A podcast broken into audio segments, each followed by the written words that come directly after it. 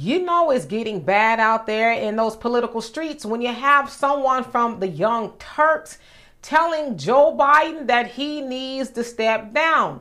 Now, specifically, uh, the founder and CEO of the Young Turks, Cenk Uygur, wrote an article for Newsweek, and he says that, hey, you know, basically it's time for Joe Biden to step down, that he should not seek reelection.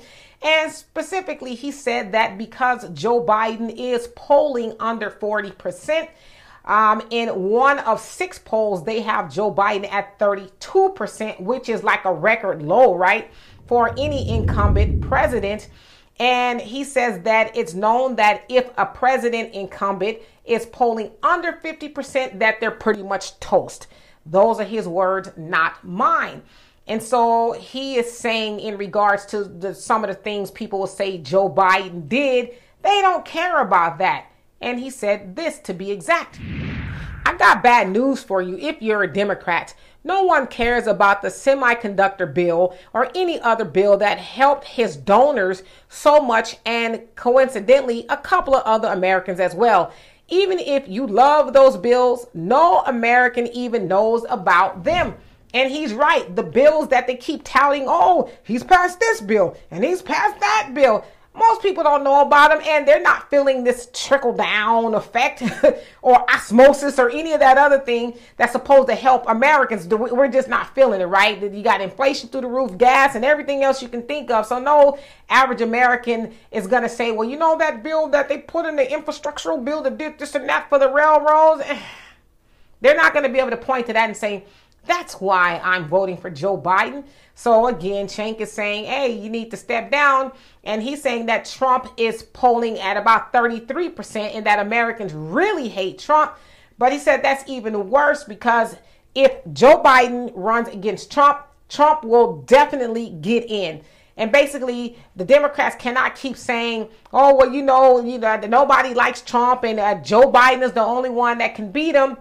Cenk is saying that's not the case and basically that Joe Biden is the GOP's dream. They will want Joe Biden to run against Trump because he will win. And especially us in the black community, we are hearing rather more and more black people say, you know what? If Trump is on the ticket for the GOP against Joe Biden, I am going to vote for him because I'm not going to, I don't want Joe Biden back in the office.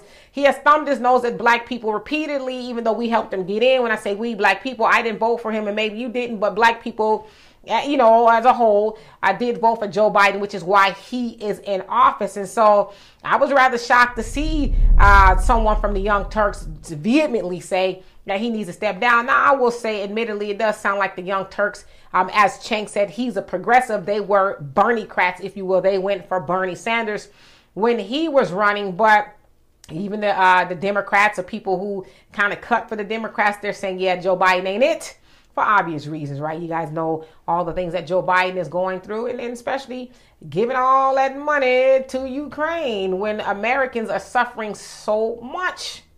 So, hey, we're going to see more fallout from Democrats and people who are, are, for the Democrats over Trump start to speak out against Joe Biden running again. It's time, Joe Biden. It's time for you to go on and you know do what you would might do with Jill or whatever the case is, but in closing, he'll be the oldest president he is at this point, but he'll be 86 years old if he wins re-election at the end of his term. He'll be almost 90 years old.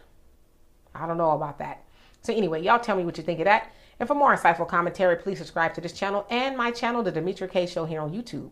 Peace.